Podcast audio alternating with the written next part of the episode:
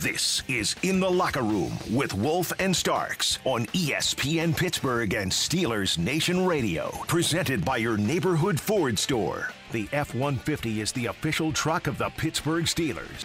I just think that we always talk about one man's misfortune is another man's opportunity. And we, quite frankly, don't view the quarterback position any differently in terms of our expectations, man. If we're playing with a backup quarterback, Um, how we win might be different in terms of how we engineer it, but the expectation remains the same. Um, it's a mindset, and I know it's a mindset that Harbs and that group has over there. And so we just don't spend a lot of time formally talking about what quarterback's playing and his impact. We just assume that they're going to come to play, just like we would come to play regardless of who we had at quarterback, as you mentioned. Um, that's football. That's football at the highest level.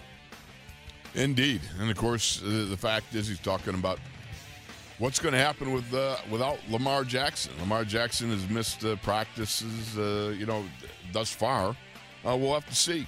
You know, uh, Tyler Huntley obviously is the guy that you think could well be the man in the saddle when the when the uh, Ravens come to town here. And Tyler Huntley, they're not going to change their, their offense for anything that uh, that Tyler Huntley's doing. He's still fully capable of running the speed option. He can make the throws, all those sorts of things. We saw that last year. And by the way, yes, I'm going to say it again. Uh-oh. He still he still owes he still owes our man T J. Watt a sack. You know that. I'm sorry, that was just Wait, now, does so he, wrong. Does he owe it or does the N F L owe it? Well, okay, maybe both. Yeah, how about both? Yeah, okay. How, how about, about that? Well, we'll we'll go with that. No doubt about it, Wes. Um, the fact of the matter is, you know, Tyler Huntley is is a skilled guy. I'm sure that Tyler Huntley is what he was seventeen to twenty-eight and engineered a. Uh, for a buck eighty-seven last week against, yeah, able uh, to able to get the win there in Denver. Yeah, in Denver, engineered a what? Or maybe a I think it was yard? I think it was at home in Baltimore, but against the Broncos. Okay, yeah. Against the Bronx. But the fact is, you know, you you come out in the fourth quarter and you are able to, with five minutes left, take over an offense and muster them to a game-winning drive. It says something about you. It says that yeah. you are a capable quarterback, that you are ready to go.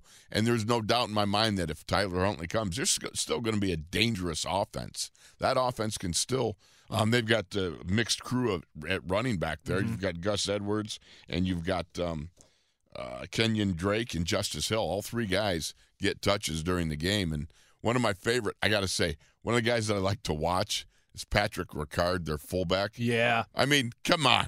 There's a three hundred pound fullback who they use. When they've got him and Gus Edwards out there both, oh, it's like it's like throwback football, baby. It is. It really is. I mean, this is a guy that played nose tackle some. I mean, you know, you, you got Patrick Ricard who comes out, and they will use him in some unusual blocking schemes. I've seen where in, in, in the normally a normal blocking scheme might be you got a nose tackle, say. You got your center, and you got one of the guards, and you have a like a, a scoop block where the center's going to block to the play side shoulder of the uh, nose tackle, and then the, the guard will come along and take over the block as the center works up to the second level. Well, they'll use Ricard as like a guard from the fullback position. Yeah. I mean, it's great. You, you know, you see this, and, of course, on the Whams, look out. You know, you don't have some little running back coming at you or even a, a tight end that's weighing two fifty, two sixty. You got a three hundred pound cheese whopper of a fullback coming at you. I mean, that that guy, you know, he's he, I think he's got five carries for fourteen yards. Wow. You know, he's one of those guys that, uh, you know, if you need a yard, I'll get you a yard. And if you need a two yards, I'll get you I'll a get yard. I'll get you a yard. Yeah, one of those guys. Um, certainly. It, but, you know, he, you watch him and you, you got to admire him. The guy's just a truck. Uh, but this offensive line is still pretty good. I'm wondering, I see Ronnie Stanley could well be back, and that's going to be a boon for them. Yeah. They listen, they have had their – I mean, this feels like it dates back to last season. They've had their issues with injuries on that offense, but they've still been able to remain productive. Um, and and you're right. Uh, could be getting some reinforcements on the offensive line. But even still, you know, this gets back to you know what I was saying in that last segment, Wolf, at the end of the, the first hour of the show. Like – the Ravens, despite having a litany of injuries on offense, I mean, last year, right, they lost their top three running backs last year. They're still able to play the way that they, they want to play because they have that identity throughout throughout the roster. You know, um, they don't go from Lamar Jackson to I don't know, like a, like a statuesque passer, right? Mm-hmm, like right. Matt Ryan. You know, right. it's, it's not like they're going. It's not like they're going from Lamar Jackson to Matt Ryan. They right. they they've built that offense that the next man up mentality is much easier when that next man is cut from the same cloth as the person that he's replacing. That's an important point. It, you, you know, and and again, that's one of the things that I admire about the Ravens, all right? I'm not saying I like, because there's yeah. nothing that I like about those Baltimore Ravens. but but they have done a very good job of of of building that that offense um, ever since, really, you know, they turned the reins over to Lamar Jackson, you know, five years ago, um, that if Lamar goes down, or if one of our running backs go down, or if one of our offensive linemen go down, or, you know, they've had some receivers banged up as of late too, we're still going to be able to operate the way that we want to do, because we're going to build this thing that we've got, you know, we're we're not trying to fit a square peg into a round hole all of a sudden, basically. And Tyler Huntley is capable. They've got the running backs who are capable. Mark Andrews is one of the better tight ends in the National Football League. Um, yeah, they're they're missing the former M V P, and they are missing the catalyst to the offense. Um, but they're they're still they're still dangerous, and they certainly still have some guys who can make some plays.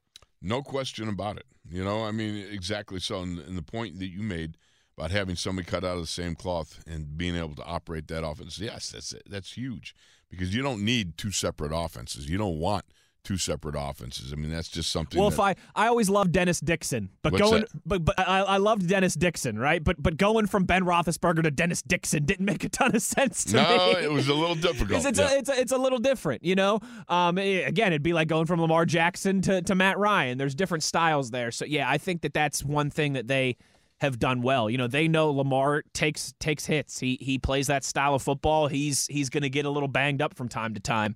Uh, but I think Tyler Huntley is is definitely a, a capable backup. He's one of those guys. Um, you know, he's he's he's not, I don't think, going to be f- fit for a gold jacket in Canton one day.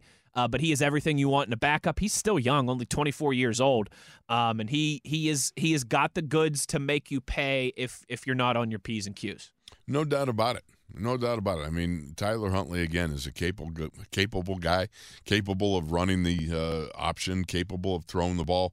You got an interesting guy. This is going to be interesting. Think about it. You've got the clash of tight ends coming up. Both tight ends are like the number one targets for yep. the quarterback. Mark Andrews has got fifty-six catches for six hundred fifty-four yards. And then you've got Pat Friermuth, who's got fifty catches for five ninety-seven. You know, it's it's going to be interesting, because both both tight ends are going to be key this weekend in a way that I don't think we've seen thus far from, you know, offensively speaking, uh, through the whole, you know, uh, uh, season. You know, I mean, yeah. it's the targets have been going here, there, and everywhere, and then all of a sudden now they've really keyed in on Pat Friermuth, who is really, I think he's just an outstanding tight end. As, I, as, as I've said before, and I'll say it again, when you have the conversation about the best tight ends in the league, hey, hey, it, it's, he's going to be in that conversation, and he definitely is. And his blocking abilities, you know, at one time I was a little, uh, they need some improve. He's been improving all along. Yeah. He is a complete tight end. He's capable of blocking inline, H-back. You could even play him from a fullback sort of position. But uh, his his ability to read coverages is really a strong point for him. I've talked to him about it. Uh, his ability that uh, you know that he you know he, he he's he's an extra set of eyes for the quarterback, and when he sure. operates on the inside, kind of like a slot receiver, he sees things like the quarterback sees them. You you got to read the safeties, and you got to read you know the, the the linebackers, and and it it's you've got to make sure that you give a big chested target to the quarterback when you can, you know, make yourself big and give that that sort of insight for that quarterback to make the throw. And he does all those things, and, he, and we're talking about, what, his second year? Yeah. Yeah, no, he's he's improved. I think, you know, you know, it's funny, Wolf. I, I remember back to when he you know he first came to the Steelers um, in what would have been the twenty twenty-one training camp. Um, you know, there was there was a lot of, um, you know, moments where he stood out. And, and mm-hmm. there was a lot of potential, and a lot of promise there, right? And remember, every time Mike Tomlin was asked about it, he would say the same thing. Yeah, well, can he block? yeah, right. If you if you remember that, you know, that was that that last of the two training camps at, at Heinz Field there during the COVID years. Right. Mike Tomlin does his his media availability every day after practice, you know, for, for four or five minutes, and he would always get asked about something. Oh, your rookie tight end made a really nice catch down there on seven shots. Yeah, but can he block? You know, and there was there was a clear onus on that. We know the playmaking ability is there. We expect that to develop and to flourish in your game like it has now. But can you be the well-rounded tight end? Right. That's that's why you get taken as early as Pat Friermuth did. You know, as a second-round pick there, not just because you can make some plays downfield, but because they think that you can be a complete tight end. And he has really started to showcase that. He has gotten better and better in the run game, I think, every month, certainly from his, his rookie season now to, to, to sophomore year. Um, and, man, he he is just – he's a playmaker. You saw that in the, the catch and run, what was it, you know, a, a six- or seven-yard pass that ends up being a fifty-seven-yard gain because right. he's able to make two guys miss and stay on his feet and, and cook that thing down the sideline. Um, we've seen some big catches. We've seen some big plays. And I expect that to only grow from here, honestly, because as Kenny gets more comfortable with the offense, with his teammates, you know, we've discussed this a little bit. He he didn't have a ton of reps with, with the first team throughout training camp and preseason. He had some, but not a ton. He still, in a way, is is trying to to get all that stuff ironed out with those guys and get on the same page as, as all of his weapons there on offense and really develop that chemistry. I think you're right. You know, we talk a lot about the ceiling of, of George Pickens and Kenny Pickett and, and a lot of these young guys, rightfully so. But, man, Pat Friermuth, he is he has the potential to be a special one just because I think, again, he's got he's got the playmaking ability combined with just the, the well-rounded skill set that you need to be an every down tight end in this league. Unquestionably so. And I really do believe, you know, we saw a lot more of the twelve personnel. We saw twenty-two personnel last weekend. How about Zach Gentry playing well, that's, seventy-five percent of the snaps, seventy-seven percent of the snaps? Well, if you saw him knocking people off the line oh, of scrimmage. Oh, it was awesome. Yeah, you know, I'm sitting there going, you know, for a for a former quarterback, that's a pretty tough dude. You know, he watching, absolutely is. Uh, you know, I'm just I'm just saying, you know, you don't see many former quarterbacks that become tight ends that are able to be as physical oh. as the six twelve. You know what I mean? I love it. I yeah, love it. I, you know, I, I love gotta, that. He's still got to get that first touchdown, though. I know that, I that know. that's eating out. You know, we it's Mo- got to. Moats and I were. He's he's great. I know you know Zach. He, he's a great guy. He's nice as can be. Usually, yes. you know, every year during O T As, he'll sit down and, and do a segment with Moats and I. And right. This, this past this past May or June, whenever it would have been, he was there, and and Moats says to him, he says, you know, you're you're starting to get to that point where all of a sudden you're the veteran, right? You're not the young guy anymore, but. Is there still anything in your in your game that you're trying to polish up, that you're that you're still trying to take to the next level and work on? And he kind of paused for a second, and he looked at Moats and I, and he goes, "I'd like to score a touchdown this year." You know? Well, think about it, because you got the Friermuth, right? And he's got a T D. Yep. You got Connor Hayward. He's got a T D. Yep. You know, Zach's the only tight end that in the tight end room that ain't got uh, a Najee T D. Najee Harris has a reception touchdown. I mean, well, I'm talking about just in the but tight yeah, end but room. Just in the you know? tight end room, you're right. He's the only one who doesn't have one. It's amazing. But, you know, one of the neat stats I, I, I read about Pat Friermuth going back to the tight end is, you know, he had, he's got fifteen receptions on third down. That's a mm, big out that for, uh, uh, you know, Kenny Pickett. He's third in the N F L, fifteen. That's pretty impressive. Then you find out he's got five seventy-yard-plus receiving games. Uh, that's second only to Travis Kelce. Wow. That's that's, that's good. Pretty that's good. Rarefied that's good. That's good company to be in. Yeah, yeah it is. You know, and it, you like I like seeing him, uh, you know, be accomplished. I like seeing him develop. That's all great stuff. But to be able to do it at the level he's doing it so very quickly Um, just speaks to his competitiveness and his game brains, which he's he's wise beyond his years for a young guy uh, yeah. out there offensively speaking. He really has a great grasp of what's going on with the offense. Yeah, and what's good, good route runner, knows yes. how to get open, yeah.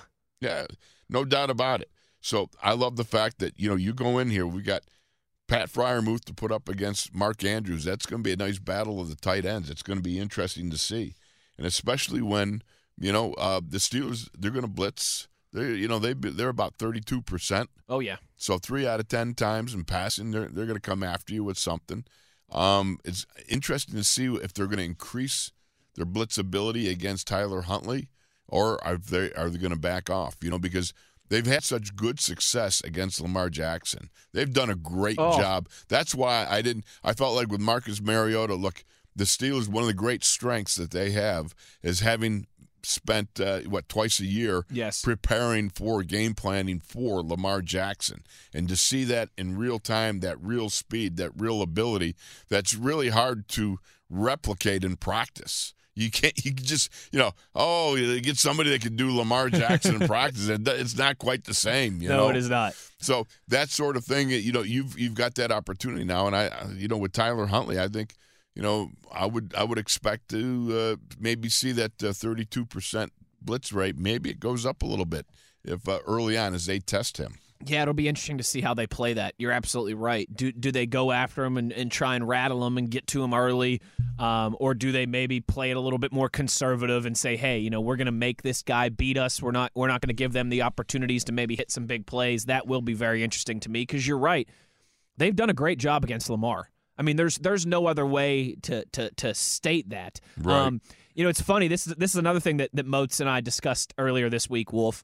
It, like there is like a, I think a disconnect amongst Steelers fans and the rest of the N F L about how good they think Lamar is, just because the Steelers have done so well against him. Yeah, like and and, and Motes and I are always, you know, like we had we had people that were tweeting us and saying, I hope the Ravens give Lamar a huge contract extension because the Steelers always beat him. And I'm like, you guys realize every year he's been healthy, Baltimore's gone to the playoffs, right? Yeah. Like, the Steelers have done very well against him. That still doesn't mean that he's not tearing other teams up out there. I'd still, I'd rather him go to the N F C and we don't have to worry about him.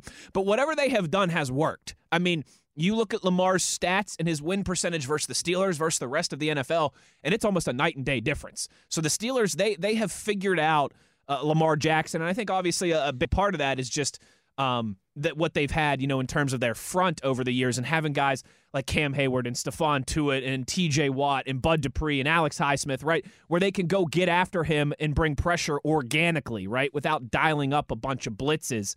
That has kind of seemed uh, like a part of what's worked for them against Lamar over the years. Do they keep that same energy with Tyler Huntley? Like I said, do they try and go after him early and maybe get him a little rattled?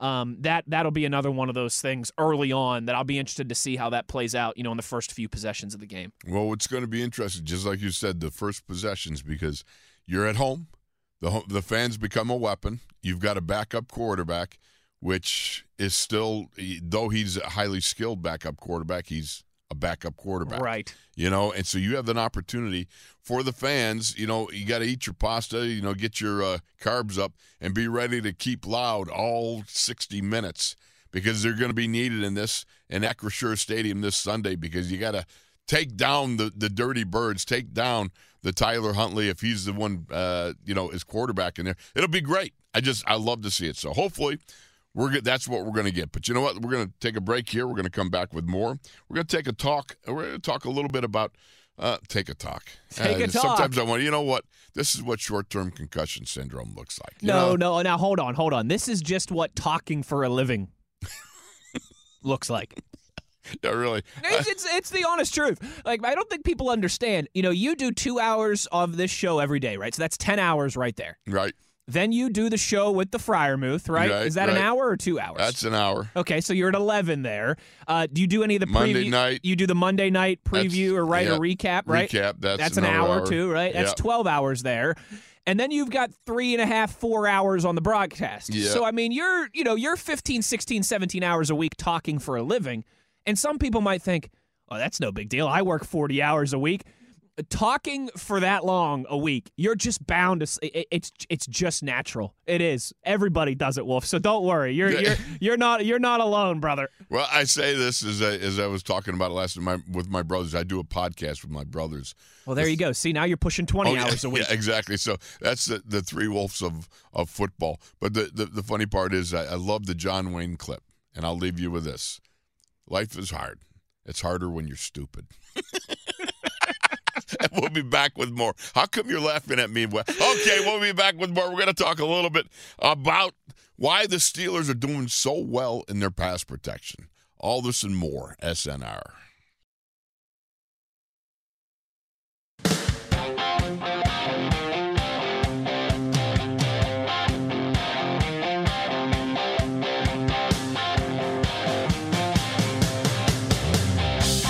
This is In the Locker Room with Wolf and Starks on E S P N Pittsburgh and Steelers Nation Radio. Presented by your neighborhood Ford store. The F one fifty is the official truck of the Pittsburgh Steelers. Pickett under center, Najee behind him. Gets a fake, rolls right, bootleg. Kenny throws it on the run. That pass is caught at the forty-five-yard line by Deontay Johnson, who had looped and come back in front of Darren Hall.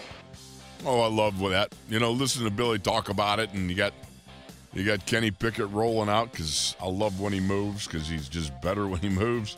Um, Can I move? Move? What the hell you mean move? I'm better when I move. It's been a couple been a couple weeks since I snuck that in there. Yeah, that's awesome. I love that. That's just.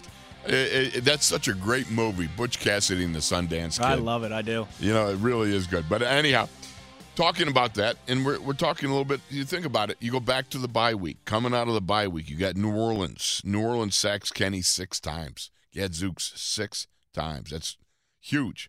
But over the last three games, he's been sacked a total of five times, none this last game. His Q B R has gone up each and every week, while his passing attempts have dropped from forty-four to thirty-two, as we were talking about in the first hour with uh, Jerry Dulac. Mm-hmm. You know, um, and they're three and one over the last four games as that running attack has come on.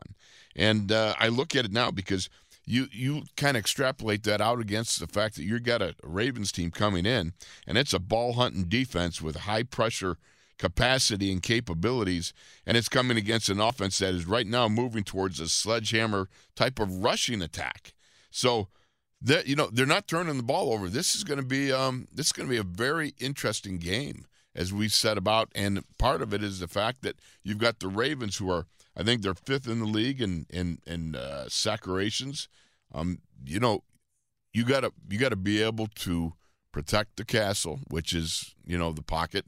Yeah, it's Kenny in the castle. That's the king, man. Kenny in the castle. Kenny Absol- in the castle. Absolutely. And you've got to do it with your offensive line being able to pass protect. And it's going to be it's going to be a battle up there. But I've watched these guys grow. As they've grown in the running game, they've also grown as pass protectors. Yeah. And one of the things that is really coming on is the fact that um, they are playing much better with the guy next to him. That is so hard because they have they do a vertical set, which is different. My day, um, the you you didn't vertically set like that. You know, right. we we short we short set everybody, and it was battle at the line of scrimmage. The tackles would get back and get off the line of scrimmage, obviously, but you were working together as a group of five guys trying to stay on the same level as your wingman. And depending if your wingman was where you were, if you're the center, it's both guards. If you're a tackle, it's the guard to the inside of you.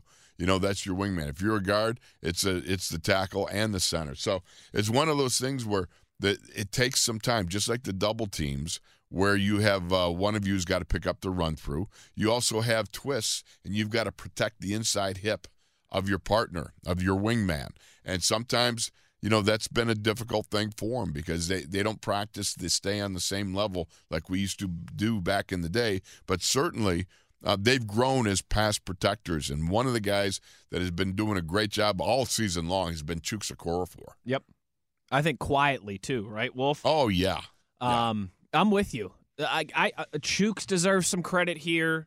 We talked, you and I, I believe it was yesterday, a little bit about the interior of this offensive line, specifically, mm-hmm. you know, Dotson, Cole, and Daniels, how they had a little bit of struggles early on in the season, right. but, man, they have really been buttoned up as of late, particularly since the bye week.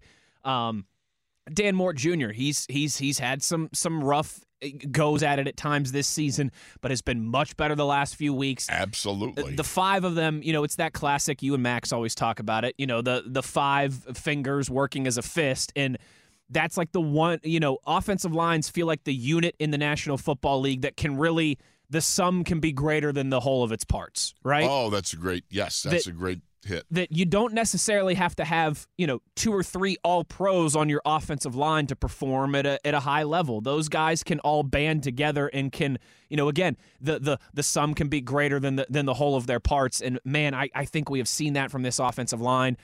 And that's encouraging to me. You know, that's I think Wolf, the the best thing for me about, you know, these four games since the bye week and being able to win three of them, right? And, and yeah, even though you lost the Bengals game, I still think there were some positive signs in the right direction throughout the course of, of that game that have now played out over these last two weeks on the road. The the, the most encouraging part that, that it's been, you know, the most enjoyable for me too, is you can't just give all the credit to one person. Right. You know, like Kenny Pickett deserves credit because he's improved and he's taken care of the football and he's been exactly what this offense needs him to be. Najee Harris and all the running backs deserve credit because right. they've done their part, and Najee looks different, and especially – Um, you know, Jalen Warren and Benny Snell and Anthony McFarland, when they've had their opportunities, they've been ready to go. The tight ends have contributed. The offensive line has contributed. The wide receivers are, are making some plays. It, to me, that's been the, the best part about all this. We're not just sitting here and saying, oh, man, you know, Najee Harris has turned into Derrick Henry and he's really carrying this offense. Or, man, Kenny Pickett, it's clicked, and he is just – he's dragging these guys with him. It, it it hasn't been one individual. It has been the entire collective over these last four weeks, over this last month. And that, to me, is is very encouraging because they're they are clearly all on the same page. You know, they're that, that classic cliche, but it's true of, you know, rowing the boat together in the right direction, from the O-line to Kenny to the running backs to the tight ends to the wide receivers. Everyone has had a hand in that pile. And that's that's been a lot of fun to watch because they're doing it together collectively as a unit. It's not just one or two guys who are kind of dragging the rest along.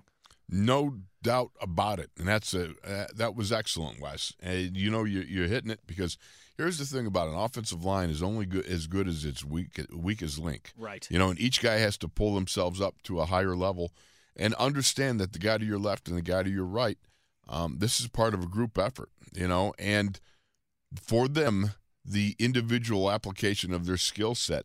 It's something they work on all the time. I was just down on the south side yesterday, sitting there after practice was officially over and watching the Hogs working with Isaac Washington, the assistant offensive line coach, and, and Pat Meyer, the head the uh, offensive line coach. Um, they're down over there working with the guys, and they're working over and over on the punching, on the skill effect. You know, you've got the, the ability to work on that over and over, and I, I appreciate that because that's what we used to do back in the day. Yeah. It's not enough to sharpen that sword just during practice. There's certain levels of being able to, well, you, you want to replicate what you're going to see. Right. So, for for instance, I mean, you take a look at for the, for the Steelers, all right, for Dan Moore, he's going to see some of Calais Campbell, he's going to see Odafe Owe, all right, and and and they're they're two different guys. I mean, Campbell's six foot eight, three hundred and seven pounds, and Owe is uh, six five, two fifty seven. One's a more power based rusher, one's a speed rusher. You know, Chooks is going to see these guys. You know, you're going to also on the inside, you got Broderick Washington and Justin Matabuike, a couple of, you know, real heavy hoofers, heavy hoofers that. that aren't so big, but they play with great leverage and great hands, and they're they're they're tough. And you also got that rookie, Travis Jones, who's a nose tackle. He's six four, three thirty-five before breakfast. I mean, you know. I love it when you say that. You know, I mean, it's a simple matter. I mean, you think about what he is after breakfast, after lunch, and after dinner. You know, he's he's up and, and past the three forty mark. Um, but, I mean, that's as big as uh, having a Yeti playing the nose tackle, man. But that's exactly – what you're going to be facing here, and for the offensive line to keep working on their skill set. Look, some people have been giving grief to Dan Moore. I'm telling you, the kid is coming on. You know, I mean, he's got some, he's got some stuff. He's got to be able to shave off. He's got to, uh, you know, be able to uh, smooth out his game a little bit. But the fact of the matter is, when I hear people talking about getting somebody else in the left tackle, you, you really want to spend two years developing a guy to just get to the point where Dan's at. Because Dan is Dan is on the cusp of really doing some nice stuff. He's got to be more consistent. Yeah. He's got to be more mindful in pre-snap stuff. You know, you got to be, be careful to work on your skill set that you're not getting hold of calls. But this kid, man, I, I, I like I said, watching the film yesterday and watching him punch a guy four times in five yards. And I'm, I mean, really do a nice job of extending the punch, hitting him at the end of his punch, not at the where he's bench pressing him off his chest. Right, right. I, I'm sitting there going, that's Tunch Ilkin good. Because if you ever watch Tunch Ilkin punch, I mean, he punched like nobody oh, else. The Tunch maybe, punch, baby. Yes, maybe like Larry Brown, the legendary Larry Brown or John Cole. Okay, I'll give you that because they were two awesome performers there. But you want to talk about a guy who had that punch down, the Tunch punch, as, as we call it. You know, um, it was demonstrated week in, week out, and it, that he could play at such a high level because of his technique was such a great – I mean, it's unbelievable. When you look at the way he played and, and how big he was as compared to the other guys he played against, it was just unbelievable. So technique will carry you a huge ways. And right now, Danny Moore is developing that technique. And – you know, the thing I love about it is I get to compare notes with Pat Meyer a little bit because I love the guy. The guy's an excellent offensive line coach. All right, you can and you can see just by the fact of how this line is taking time, yes, but it comes together and they're they're getting better weekly. And and I look for more improvement as we go on here. But, you know, just in, in talking with him and, and picking up some of the things he's, you know, getting those guys to work on, and you see it coming out in a Chukwuma Okorafor. You see it coming on a Danny Moore, where they're using their hands better, they're punching better. And on the inside, it's all coming around. Mason Cole, uh, for a guy that, um, you know, when it, they first brought him, I was like, I don't know, just watching him play better and better. Got a lot of respect for his game now, man, a lot of respect. Uh, he's really doing a good job of anchoring in there. So let's hope that they can keep this thing rolling. Yep. They got they got the ship cruising in the right way. Now all they got to do is just hang in there. You got five more weeks here at least of, you know, just bearing down and being, uh, you know, get on the clock running and getting the job done. So hopefully they can do it. I'm, I'm anxious to see. No, me as well, too, and I think that's well stated by you. Those guys deserve some credit. Not not the finished product yet. I'm sure that they want to be, but they right. You've seen the progression, and as you and I, just, you know, I think this is something that, that we both say on our shows. You know, progression isn't always linear. Sometimes you take a, st- a few steps forward and then a couple steps back. It's not always just a straight line right up the mountain. Right, right. Um, there there can be some some pains in that progression, certainly, too, but they – I, I think you're just kidding yourself if if you don't uh, at least, you know, concede that they have made progress. Again, you could say it's not it's it's not the finished product, it's not where the ultimate goal is, but there has been progress uh, in that in that journey. Uh, quickly, Wolf, before we go to break here. Yes. Can I can I can I tell you my can I tell you a funny Tunch Punch story real oh, quick? Oh, I'd love to hear it. All right, so you remember, and we were laughing about this the other day. Uh, two thousand eighteen was when I started here. Right. Okay, yes. Uh, with with iHeartRadio and, and with S N R. Um, I was obviously a Pittsburgh guy born and raised, but work took me to Ohio. It took me to Philadelphia before I was able uh, to get to get back home and, and get the job here in my hometown. So summer of two thousand eighteen. And I mean, I literally I moved back from Philly to Pittsburgh the day before Steelers training camp started. And then I was out in La Trobe for three and a half weeks. Like all my all my stuff just stayed in my garage at my townhouse unpacked because I was in La Trobe for, for the next month. Well, that's when I really got to know you and Tunch. Now, oh, yeah. I had met you guys before. I had met you at, at, at the walks that you guys do. Mm-hmm. Um, I had had a, a little bit of a relationship with Tunch, right? My father knew him, obviously, and, and he would come and speak at our church uh, on Good Friday. He was always the speaker for the Good Friday breakfast. Right. My dad and I would go to that growing up. So I had a little bit of a relationship with Tunch. But that summer of twenty eighteen was when I really got to know you guys. You know, I was there on site with you guys every day doing your show. We'd have meals together, practice together, you know, all that, all that different kind of stuff. Right. Well, I was I was laughing with Tunch one day, and we were talking about, uh, I don't even remember how we got on the subject, but somehow we were talking about coaching, okay? Mm-hmm. And this was just, I think this was at lunch or something like that, and we're just we're just putzing around and, and chatting. And I don't remember if I asked him if he ever considered coaching, if he ever wanted to get into coaching, if he always wanted to do broadcasting. It was something along those lines of a conversation. And Tunch says, he was like, yeah, he was like, you know, I never really wanted to, to you know, it's, it's it's a ton of time you've got to devote as a coach. You know, you're almost, you spend more time than the players do when you're a coach, and I didn't necessarily want to do that. You know, I wanted to be able to spend more time with my family. He said, but, you know, I, I have done some coaching. And I was like, oh, yeah. And he was like, he's explaining to me the different, you know, the clinics and the teams that right. had brought him in and all these things. And he was like, oh, yeah, just just just the other year, I was I was down in Jacksonville working with their offensive line, teaching those guys how to punch and technique and da-da-da-da-da. And I go, now, Tunch, I say, you're telling me a team that the Steelers compete with, not in the division, all right, but in the same conference and had playoff games against each other, you went down to Jacksonville and taught those Jaguars all your secrets on the offensive line.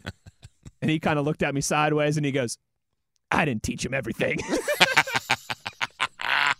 And that just that just cracked me up. I laughed for like an hour about it. I didn't teach him everything.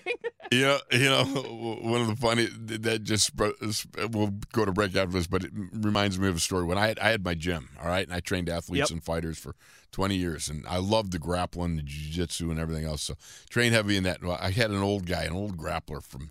You know, it was just one of these guys that uh, just wrestled years ago, and and uh, it was it was pretty good on, uh, you know, just understanding the elements of, of regular grap grappling, like what we used to call catch as catch can, which right. is a, kind of an English Welsh sort of, uh, you know, being able to lock guys up in different ways without.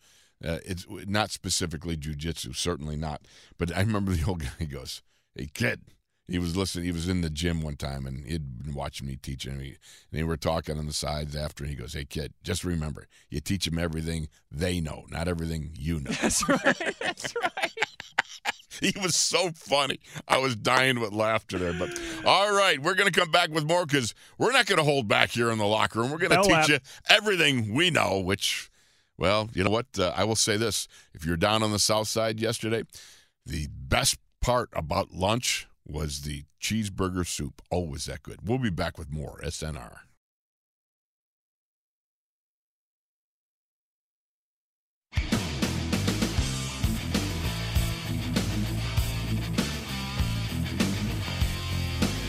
This is In the Locker Room with Wolf and Starks on E S P N Pittsburgh and Steelers Nation Radio. Presented by your neighborhood Ford store. The F one fifty is the official truck of the Pittsburgh Steelers. All right, final segment here in the locker room on a Thursday as we really begin to uh, to dissect Steelers and Ravens here.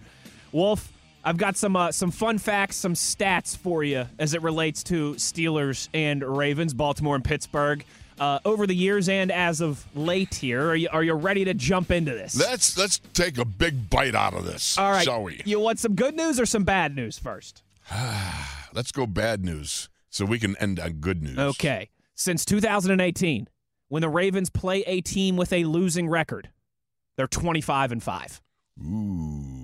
That's that's that's all pretty right. That's pretty good there. Let me let me do some ciphering here. The okay. Steelers are now what uh, five and seven. And so I carry the one uh, and divide by two, and then so we got a losing record, huh?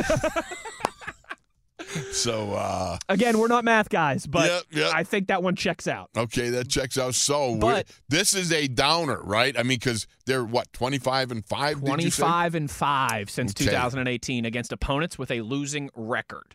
But you're now, saying there's a chance. I'm saying there's a chance because the other side of that, the good news is Baltimore just one and five without Lamar Jackson over ooh. the last three seasons. Ooh, ooh, I like that. Yeah. You know, that's a better stat than the one you just previewed that.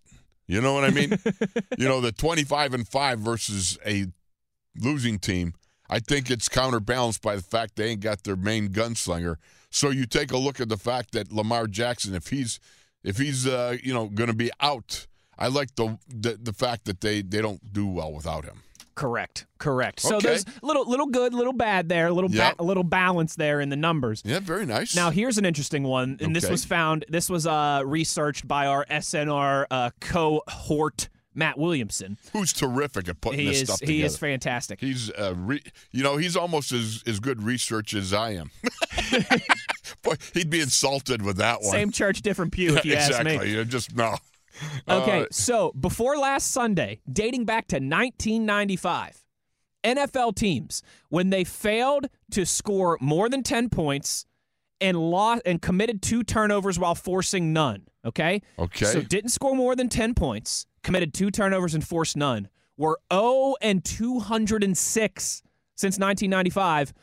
The Ravens made it one and two hundred six. Are you kidding when me? When they won against Denver. Yes, despite failing to exceed ten points, committing two turnovers and forcing none, the Ravens, the first team since ninety-five out of two hundred seven to get a victory from those circumstances. Okay, you got to repeat this. This is a lot. Also. So ten. So okay. failing to exceed ten points. All right. While which, com- while committing two turnovers and forcing none. Yes. Since ninety-five, N F L teams were zero and two hundred six. And this is what they were against Denver, right? They had, they scored just ten points, so they did not exceed ten points, right? Right. Committed two turnovers and forced none, yet were able to get the victory. One and two hundred six are teams now in those scenarios wow. since nineteen ninety-five. Okay, that's that's like an overwhelming stat. That's, that's just like great. That's crazy, isn't it? Oh, that's like great googly moogly. What are you kidding me? That's like look out Loretta. Yeah, that's wow. That's now, like uh I don't know. Somebody hitting the trifecta somewhere. Somebody at Buffalo Wild Wings was pushing the big red button, I tell you. Absolutely. Oh, man, that's that's almost scary. One in two hundred six, or two oh seven now. I know. I know. Okay. Now, two two more for you here as we All wrap right. this up. Uh, the Steelers, oh and seven this year when the other team scores first, five and oh when they score first. The only team in the league with such a split. No kidding. There is no other team in the league that has won every game when they score first and lost every game when the opponent scores first, except for your Pittsburgh Steelers. How about that? That's a wild stat. Isn't that pretty crazy? That is pretty crazy. Pretty, pretty so crazy. I would think the emphasis on scoring first, scoring early, has got to be huge. Uh, you, you've got to have the same type of starts that you've had these last these last couple weeks. True. That's, yeah. that's very, very true. And there's yep. no doubt about it. So, finally here, last one for you, Mister Wolfley. All right.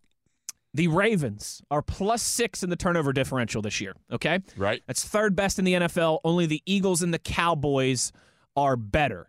But now the Steelers are plus three after falling behind uh, early on in that regard. Uh, only three teams, though, in the N F L have forced more takeaways than the Baltimore uh, Ravens this season, who have twenty takeaways so far this year. Uh, through twelve games. Uh-oh. So uh, pretty important. You know, the start is important and playing right. with a lead and taking care of that football pretty important as well, too, because the Ravens, like we said, last week in Denver, they were minus two in the turnover differential. They're still third best in the league now despite that with twenty takeaways on the season. It's a, it's a defense that, for the most part, has has had success in creating those splash plays, and so the Steelers have to make sure they limit that on Sunday. Take care of the football once again. Taking care of the football once again. Yeah, it's going to be prime importance. Kenny, you know, he's one hundred twenty-eight straight passes without an I N T. His Q B R has gone up in each and every game, and again, his pass attempts have dropped.